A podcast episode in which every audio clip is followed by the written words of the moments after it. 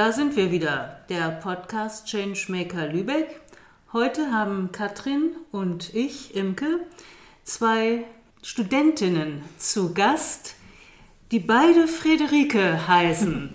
Friederike Schröpfer und Friederike Heiden.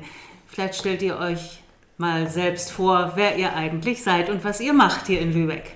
Genau, dann fange ich mal an. Ich bin Friederike Schröpfer. Ich studiere im Master Gesundheits- und Versorgungswissenschaften an der Uni Lübeck. Genau, und ich habe gemeinsam mit der zweiten Friederike eben bei einem Projekt mitgearbeitet, über das wir heute erzählen dürfen. Genau, ich bin Friederike Heiden und ich studiere Medizin an der Universität zu Lübeck und ja, habe das Projekt, worüber wir reden wollen, mit initiiert und bin sehr gespannt auf heute. Ja, und nun sind sicher alle gespannt. Worum geht es denn eigentlich? Was für ein Projekt ist das? Plötzlich weg heißt dieses Projekt. Ein Titel, der einen aufhorchen lässt. Was verbirgt sich dahinter? Also der Titel ist ja auch eigentlich noch etwas länger als plötzlich weg, sondern er heißt ja plötzlich weg, was mit den Menschen in den Lübecker Heilanstalten 1940, 41 geschah. Ähm, wir haben uns wie der längere Titel äh, zeigt, halt etwas mit der Geschichte in Lübeck, ähm, speziell 1940, 41 auseinandergesetzt und plötzlich weg bezieht sich darauf, dass vor 80 Jahren über 600 Menschen deportiert wurden und ähm, dadurch plötzlich weg waren. Wie kann das denn eigentlich sein, dass Menschen plötzlich weg sind? So viele Menschen, über 600 Menschen, das muss doch auffallen. Das ist auch aufgefallen und es gibt ähm, auch einige Zitate und Erzählungen aus der Zeit. Ähm, Herr Delius ist einer der Studenten, die sich vor 40 Jahren darum gekümmert haben, dass es eben nicht passiert, dass so viele Menschen plötzlich verschwinden. Und er hat ganz viele Interviews geführt für seine Promotion. Und einerseits war das auch eine Idee für plötzlich weg, denn das war immer so ein bisschen das Resümee der Leute. Naja, und dann waren sie plötzlich weg. Ähm, und die Stadt hat schon mitbekommen, oder gerade die Mitarbeiter der Stadt haben mitbekommen, dass die Leute weggebracht worden sind. Ganz frei ein Zitat, das wir häufig schon erzählt haben. Da hat ein Wärter ähm, seiner Frau abends erzählt, was passiert ist, was er im Laufe des Tages gemacht hat und dass die Menschen am Güterbahnhof verladen sind, wie die Tiere. Und da war er sich schon sicher, die sehen wir nicht wieder. Also ich glaube, es ist der Stadt schon aufgefallen, aber anders als heute war Strecknitz oder eben da, wo jetzt die Klinik ist, doch ganz schön weit weg, auch von Lübeck räumlich, dass zumindest am Anfang die Präsenz der Menschen, die dann da sind oder nicht da sind, nicht so aufgefallen ist.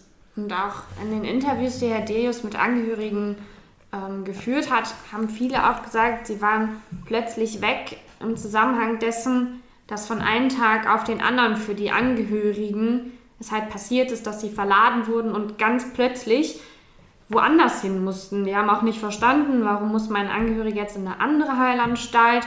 Und auch die Familienangehörigen haben auch oft dann noch Kontakt. Also wir haben viele Briefe gefunden, die dann noch geschrieben wurden, auch in die ähm, Orte, wohin deportiert wurden. Aber trotzdem war es halt eher so dieses von einem Tag auf den anderen waren sie halt einfach nicht mehr an dem Ort, wo sie sonst immer waren. Haben die Angehörigen versucht, Kontakt zu ihren deportierten Angehörigen aufzunehmen? Sie haben es versucht, man muss sich vielleicht erstmal vor Augen halten, dass das nicht Krankenhaus war wie heute, ähm, sondern dass die Strecknitzer Heilanstalten eine Wohneinrichtung sozusagen waren für ganz, ganz viele der Patientinnen, die da waren.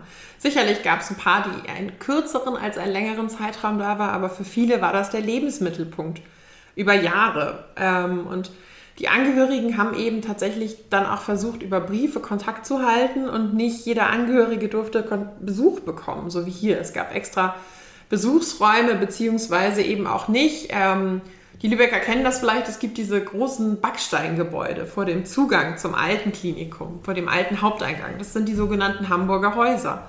Und die waren für Hamburger Insassen sozusagen. Also da sind Menschen aus Hamburg drin untergebracht worden. Und als Hamburger hier Besuch zu bekommen, war ganz, ganz, ganz schwer. Das war einfach nicht vorgesehen. Auch nicht an Weihnachten, auch nicht zu Geburtstagen. Ähm, mit Fortschreiten des Krieges wurden auch keine Pakete oder Präsente mehr zugestellt, sondern es war so ein bisschen, wir können das nicht leisten. ähm, das alles zu vermitteln. Für die Lübecker gab es Besuchsräume, das war gut umzusetzen.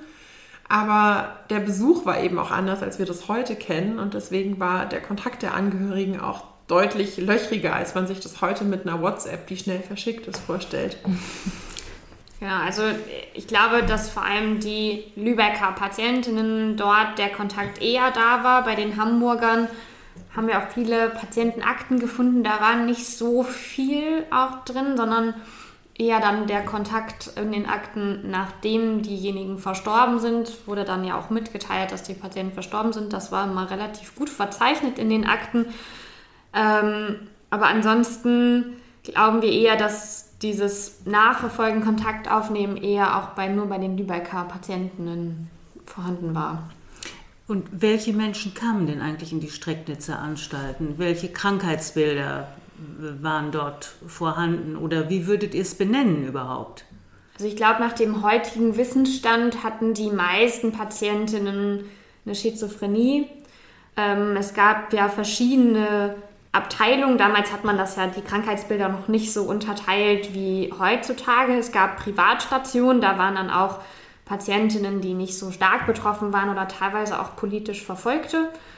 Ähm, und dann wurde sozusagen vom Turm weg, je stärker die Patientinnen betroffen waren, ähm, desto weiter hinten waren die Häuser sozusagen. Also man startete ich weiß es nicht mehr hundertprozentig, ganz hinten waren auf jeden Fall die unruhigen Patientinnen, die ähm, stark hilfebedürftig waren. Und je weiter man dann sozusagen Richtung Turm kam, desto ruhiger und auch alltagsfähiger waren sozusagen die Patientinnen, dass sie dann auch äh, beispielsweise an der Arbeit auf dem Gut Strecknitz, was ähm, in der Zwischenzeit erworben wurde, äh, mithelfen konnten, weil das ja, die Heilanstalt hat sich sozusagen dann selber versorgt, indem sie dort Landwirtschaft betrieben hat mit Hilfe der Patientinnen.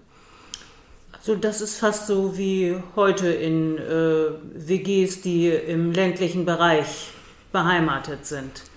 Eigentlich total fortschrittlich, ähm, zu sagen, die Patienten werden nicht nur verwahrt, sondern es gehören eben auch Haushaltsführung oder Landwirtschaft oder Dienstbotengänge dazu ähm, dass das so war. Wir haben sehr geschmunzelt. In einer Akte gab es eine Dokumentation über die Kartoffelschälgruppe, an der der Patient teilgenommen hat.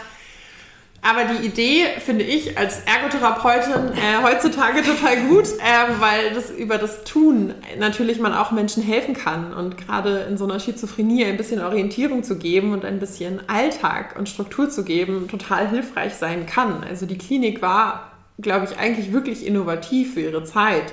Auch eben, weil die nicht nur im Haus waren, die Bewohner, sondern rausgegangen sind, dieses Gut sich selber verwaltet und getragen hat. Ähm, und das eben auch eigentlich was total Besonderes war, äh, bis eben zum September 41.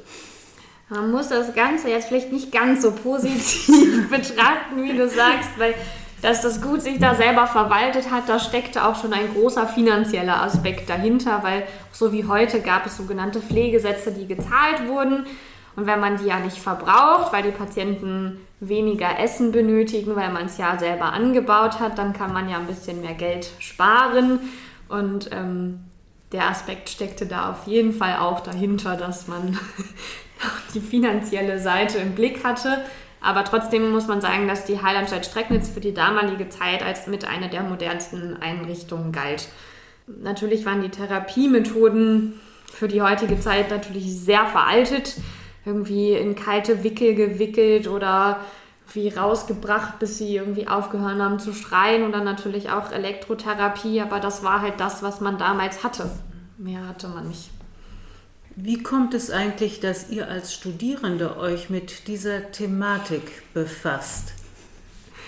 Ähm, es liegt daran, dass so ein bisschen uns bekannt war, dass dieser Stein ähm, der wurde damals vor 40 Jahren äh, von Herrn Delius unter anderem mit auf dem Unigelände aufgestellt zum Gedächtnis an die Deportation.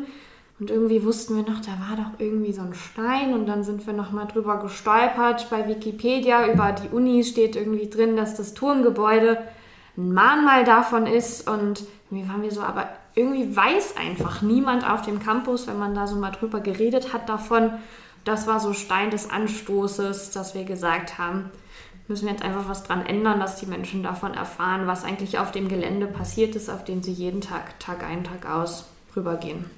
Und warum findet ihr es wichtig, dass Menschen sich daran erinnern? Das hat ganz, ganz viele Seiten. Ähm, eben los geht's damit, dass wir es total schade fanden, dass es das gibt und dass es diesen Gedenkstein gibt, der aber eben Fing, bisher ein Findling mit einer Plakette drauf war. Also nicht sonderlich auffällig, ähm, auch die Umgebung nicht so gestaltet, dass man denkt, ach Mensch, was ist denn da los? Und dass wir das schade fanden, dass es diese Gedenkstätte eben gibt, aber die funktioniert ja nicht so richtig, wenn keiner weiß, warum und wozu. Ähm, dann gab es eben den Zufall, dass es sich gejährt hat und so runde Jubiläen ja immer ein guter Anstoß sind, sich darum zu kümmern. Ähm, und gleichzeitig haben wir alle medizinische Berufe und haben, waren alle der Meinung, dass das total wichtig ist, dieser Zeit zu erinnern und sich bewusst zu machen, dass diese Geschichte eben auch zu der Geschichte unserer Universität und der Klinik gehört ähm, und ein großer Teil ist. Und es eben wichtig ist, auch das nicht außer Acht zu lassen bei allen Diskussionen, äh, die man heute führt und die eben vielleicht jetzt Thema sind, dass es auch eine Geschichte in dieser Art gibt. Und ich glaube, das Paket, also es ist uns wichtig, wir haben uns in ganz unterschiedlicher Weise schon vorher engagiert, ob nun in dem Bereich oder überhaupt, ähm, das zu nutzen. Das war so der, der Stein des Anstoßes, da weiterzumachen. Seid ihr da auf gute Resonanz innerhalb der Studierendenschaft gestoßen? Auf jeden Fall von großem Interesse innerhalb der Studierendenschaft. Also wir haben es auch an allen Lübecker Universitäten versucht, Kontakte aufzunehmen und die mit einzubinden. Ähm, ähm, das hat auch geklappt. Wie häufig ist es aber ein Projekt, das einfach über ein Jahr lief und für uns alle nebenher so zu wuppen war, ähm, sodass es wie so oft im Ehrenamt dann irgendwann einen, einen Zirkel gab, der sich so herauskristallisiert hat und gesagt hat, ich mache da weiter und eben dann Studierende, die so punktuell einfach eine Riesenhilfe waren, ob das nun um die Technik ging oder eben die musikalischen Anteile, die dann von der Musikhochschule beigesteuert wurden. Ihr habt ja jetzt dafür gesorgt, dass die Aufmerksamkeit auf dieses Geschehen, auf die Deportation im Rahmen der Euthanasiegesetzgebung der Nationalsozialisten ähm, andere Aufmerksamkeit erhalten kann. Vielleicht könnt ihr das nochmal erzählen, was ihr da jetzt äh, gestaltet habt. Ähm, wir haben vor allem ja, versucht, diesen Stein zu ergänzen, der bereits auf dem Campus äh, stand und so zu ergänzen, dass wenn Menschen daran vorbeilaufen, dass es offensichtlich ist, hier ist irgendwie, da ist eine Tafel, ähm, da will ich mich mal mit beschäftigen, ähm, sodass wir erst eine Stolperschwelle verlegt haben, die vor dem Turmgebäude auf dem Campus liegt. Ähm, sie liegt dort erstens, weil dort viel sozusagen Fußverkehr langläuft zum Eingang des ähm, UKSH. Das Turmgebäude ist aber gleichzeitig auch ein Hörsaal, sodass auch Studierende dort drüber laufen. Mhm. Und damals war das Turmgebäude sozusagen der Mittelpunkt der Männer- und Frauentrakt sozusagen der Anstalt geteilt hat und so, dass wir dann fanden, dass es ein schöner Ort ist, um diese Schwelle zu verlegen. Ähm, aber auf diese Schwelle passt nicht so viel drauf, textmäßig. Also da steht halt kurz drauf die Daten, wann wie viele Patientinnen deportiert wurden und wohin und grob, was mit ihnen passiert ist. Aber damit man das besser einordnen kann, haben wir sozusagen direkt daneben noch eine Tafel hingestellt, in der noch ein bisschen detaillierter erklärt ist, was genau passiert ist. Und weil wir finden, dass ja auch Namen sehr für sich sprechen und das ein bisschen dafür sorgt, dass man das nicht so abstrakt sieht, weil ja über 600 Menschen, das muss man sich irgendwie erstmal vorstellen, was bedeutet es eigentlich und ja, sobald man irgendwas irgendwie so abstrakt sehen kann, berührt einen das nicht mehr so. Und deswegen haben wir gesagt, wir möchten auch die Namen nennen und sichtbar machen. Und deswegen haben wir es sind nicht ganz 600 Namen, weil wir nicht alle eindeutig zuordnen konnten, ob diejenigen deportiert wurden oder nicht. Aber alle, die wir eindeutig zuordnen konnten, die Namen stehen jetzt auf Tafeln neben dem Gedenkstein. Und wir haben zumindest auch ab und zu beobachtet, dass Leute daran stehen bleiben oder auch an der Schwelle und ähm, es wahrnehmen und auch sich belesen. Ja, das ist wunderbar. Wir hatten ja hier an der Fassade der evangelisch reformierten Kirche die Videoinstallation mit den mhm. 600 Namen, bleiben wir mal so grob bei der Zahl.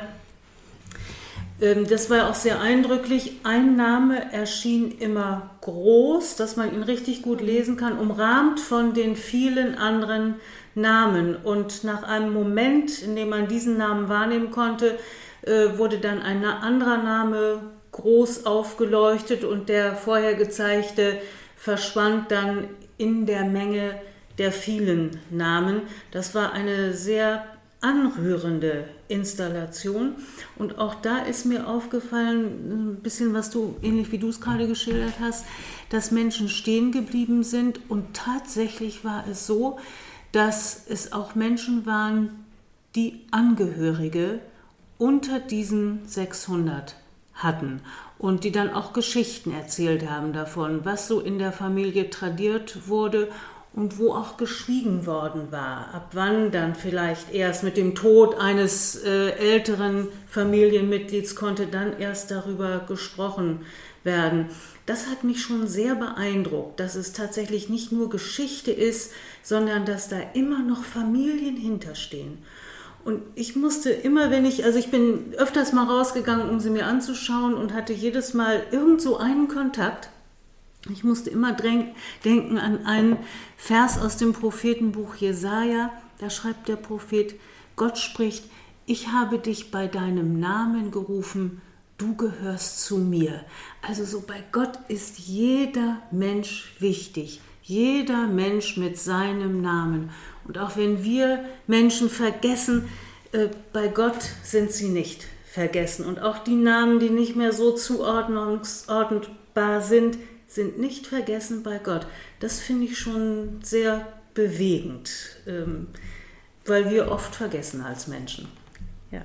Also toll, dass ihr euch da so engagiert und ja, darauf gedrungen habt, dass diese Menschen nicht vergessen werden. Aber nun wollen wir nicht nur bei der Vergangenheit bleiben, sondern auch noch ein bisschen äh, weiterführen, was denn eigentlich diese Thematik mit uns zu tun hat. Katrin, da hast du auch noch so ein paar Fragen ja, dazu. Genau, wenn wir mal jetzt so in die heutige Zeit äh, gehen, dann hört man ja schon manchmal auch den Satz, ja, ein Kind mit Down-Syndrom muss ja heute nicht mehr geboren werden. Was sagt es eurer Meinung nach über unsere Gesellschaft eigentlich aus? Ich muss da vielleicht einmal kurz ein bisschen über mein Privatleben ausholen. Ähm, ich, ich habe eine Zwillingsschwester mit Down-Syndrom.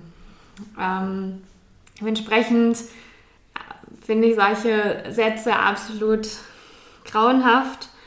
Ähm, aber es zeigt auch einfach das Unwissen unserer Gesellschaft.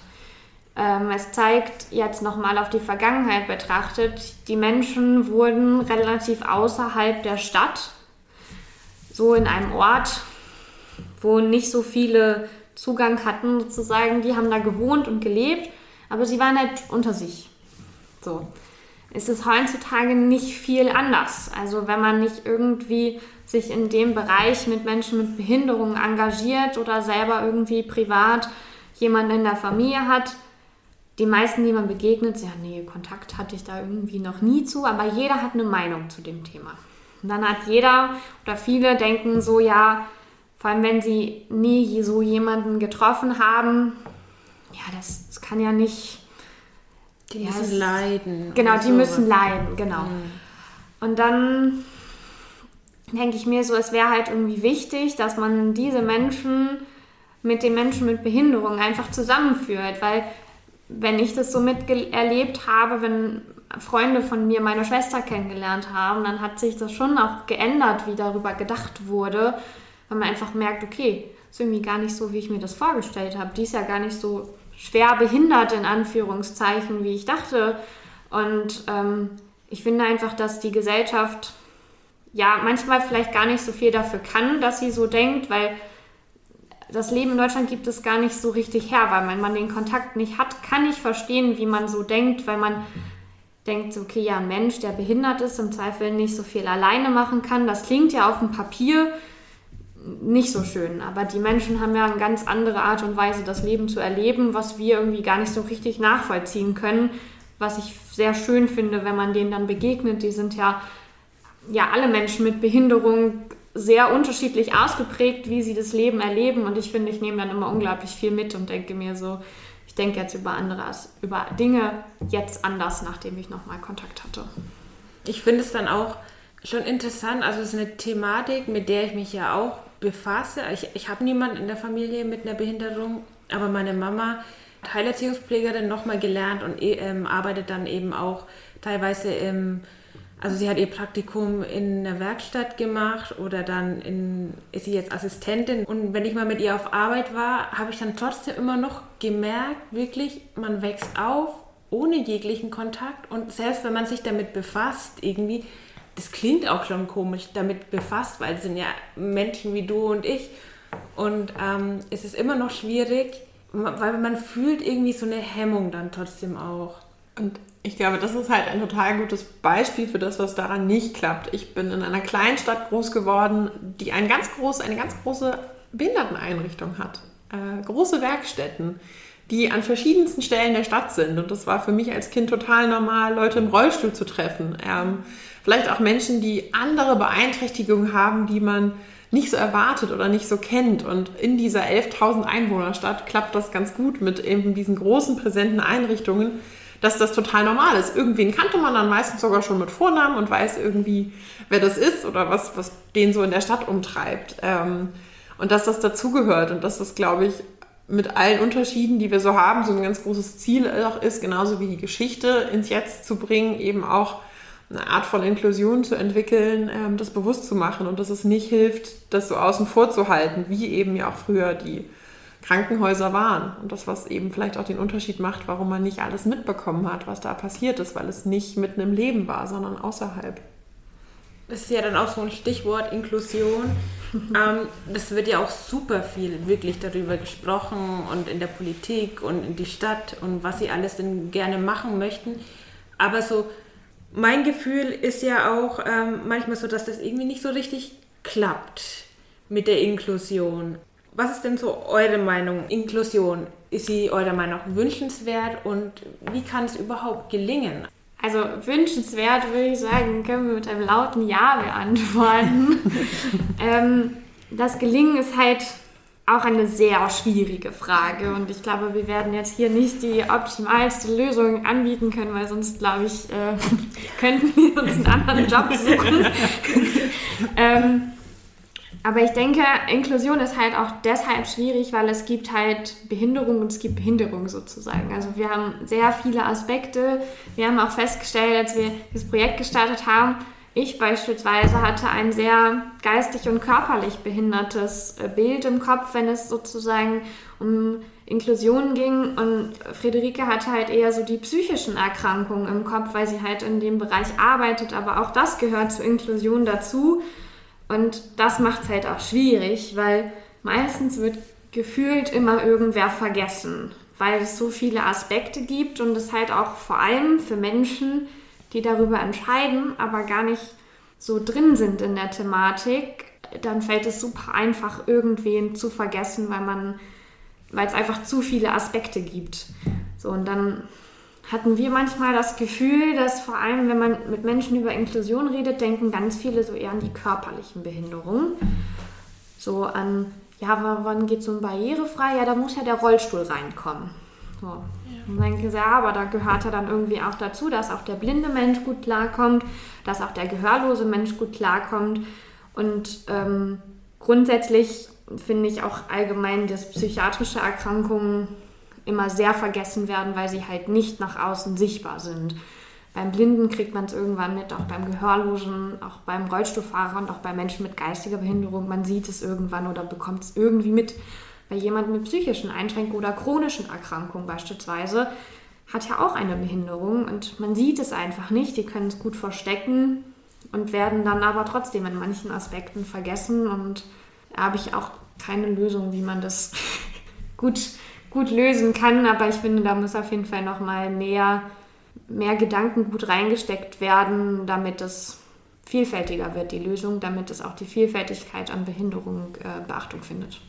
Es gibt ja immer dieses schöne Bild, das habe ich dazu im Kopf, was heißt Integration und was heißt Inklusion, wenn man sich so ganz viele bunte Punkte vorstellt. Mhm. Und in der Integration ist ein Pool an Punkten umschlossen von den anderen. Die sind dann auch dabei, aber sie sind eben dabei in ihrer kleinen Blase. Und die Inklusion ist, wenn sie alle beteiligt sind und es eben nicht neue Grenzen gibt. Und ähm, wie Rike schon gesagt hat, es gibt einfach so viele Dinge, die man versuchen sollte oder wenn man, wenn man richtig inklusiv sein möchte, die dazugehören, dass das, gerade wenn man einen Alltag eben lebt, wie wir es auch eben hatten, der nicht so viele Berührungspunkte damit hat, dass das total schwierig ist, daran zu denken, was das ist. Und ich glaube, es ist wie so oft im Leben viele kleine Dinge. Also es kann doch auch mal ein Kinderbuch geben, in dem ein Kind im Rollstuhl sitzt oder ein Handicap hat ähm, oder eine Puppe, die nicht perfekt aussieht. Ähm, ich finde es ganz toll, es gibt so Buntstifte, die sind zwölf Hautfarben. Mhm. Also ja. nicht jeder hat eine schweinchenrosa mhm. Haut. Ja. Ähm, und dass auch das ja eine Art von Inklusion ist, bei der man im Kleinen anfangen kann und ähm, das normaler zu machen, dass es eben ganz viele verschiedene Konstellationen gibt.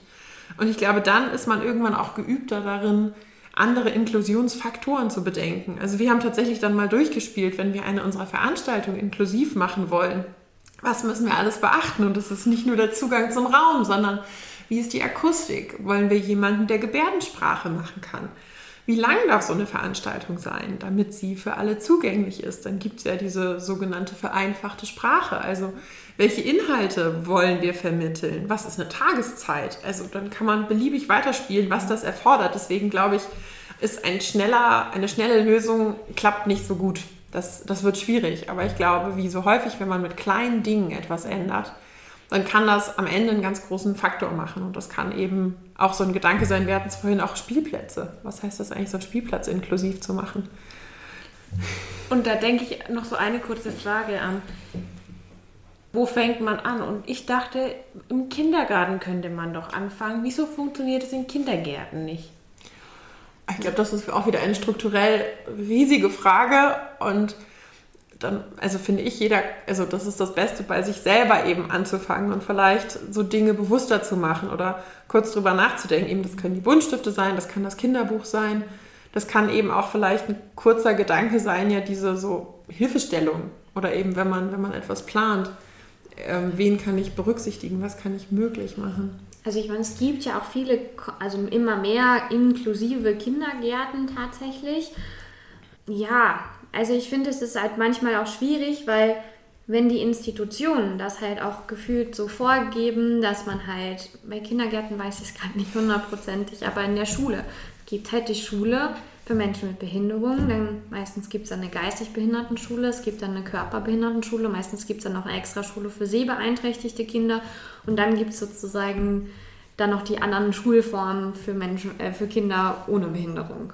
So, auch da gibt es meistens irgendwie ein, zwei vereinzelte Kinder, auch Konzepte, die dann sozusagen ähm, dort mit in die Klassen kommen. Aber wenn die Institution der Gesellschaft das halt schon so separiert alles vorgeben, finde ich es auch schwierig als Einzelperson zu sagen, ich durchbreche das jetzt und nur weil ich das mache, wird es komplett inklusiv. Das wird halt auch nicht funktionieren. Und dann ist es, finde ich, auch immer noch ein schwieriger Punkt, wenn man halt, ja, viele haben halt auch enorme Berührungsängste, enorme Vorurteile und ähm, unterschätzen halt auch Menschen mit Behinderung viel, was dann eher zu einem Herabstufen des Menschen mit Behinderung führt, von wegen, ah, ich muss mich jetzt um dich kümmern, weil du hast eine Behinderung. Und diese gleiche Ebene zu finden, ist halt auch super schwer. Also wir merken, das Thema ist ein weites Thema und äh, wir können dann ja vielleicht nochmal einen extra Podcast machen zu diesem Thema Inklusion und äh, ja, gucken, was da heute schon möglich ist und wo es noch weitere ja, Gedanken geben muss, wie man sich äh, eine Gesellschaft mit Inklusion oder eine inklusive Gesellschaft vorstellen kann. Plötzlich weg, damit haben wir begonnen, dass Menschen dann doch auf einmal weg waren und ähm, wie reagiert dann eine Gesellschaft, wie kann sie auch reagieren? Das waren besondere Umstände damals in der Zeit des Dritten Reiches. Wir leben heute in anderen Zeiten, merken aber auch heute ist das kein einfaches Thema. Und äh, ist, deswegen ist es gut und wichtig, dass wir uns damit beschäftigen, die Vergangenheit nicht vergessen und äh, daraus dann auch Schlüsse ziehen für heute und Handlungsmaximen für heute ziehen. Nun sitzen wir hier im Raum einer Kirche. Die Kirche beschäftigt sich mit Menschen. das Thema Mensch steht im Mittelpunkt der Kirche. Gibt es so als Schlusswort vielleicht noch äh, irgendetwas, wo ihr sagt, da könnte doch äh, die Kirche, da könnte eine Gemeinde, da könnten Christen vielleicht äh, in diesem Feld etwas noch bewegen oder aktiver sein? Das, das wünschen wir uns. Gibt es Wünsche eurerseits? Ich glaube, es fängt so ein bisschen vielleicht im Kleinen an, wie wir es gerade besprochen haben, dass vor allem, wenn man sich mit dem Thema auch beschäftigt, wenn wir jetzt wieder bei der Inklusion sind, von wegen, okay, ist das, was ich jetzt gerade als Aktion mache als Kirche, wen erreiche ich damit und wen schließe ich vielleicht aktiv damit aus, dass man sich das einfach immer fragt und dann irgendwann eine Sensibilität entwickelt, dass es für einen selbstverständlich ist und wenn es für einen selber selbstverständlich ist, vermittelt man das so auch nach außen, sodass die Kirchengemeinde das auch so mitbekommt. Oder wenn man halt irgendwas in der Öffentlichkeit macht und dann halt im Zweifel doch was in Braille-Schrift auslegt, sagt, ja, ich möchte auch, dass der Blinde das lesen kann oder irgendwie so allein durch solche kleinen Sachen, wenn das immer wieder mhm. passiert, wird jeder Mensch so ein bisschen mehr Sensibilität, sensibilisiert ähm, dafür, dass dann auch Menschen nicht so sind wie man selber. Ich glaube, so richtig viel habe ich dem auch nicht zuzusetzen. Das war ein schönes Schlusswort. Ja, ich finde auch, das ist auch eine schöne Aufgabe für uns. Ich nehme das gerne so mit. Vielen Dank, Friederike und Friederike, dass ihr mit uns hier ins Gespräch eingetreten seid. Alles Gute euch für eure weitere Arbeit und äh, ja, dass die Inklusion auch in euren Arbeitsgebieten immer weiter voranschreitet. Vielen Dank. Vielen Dank. Vielen Dank für die Einladung.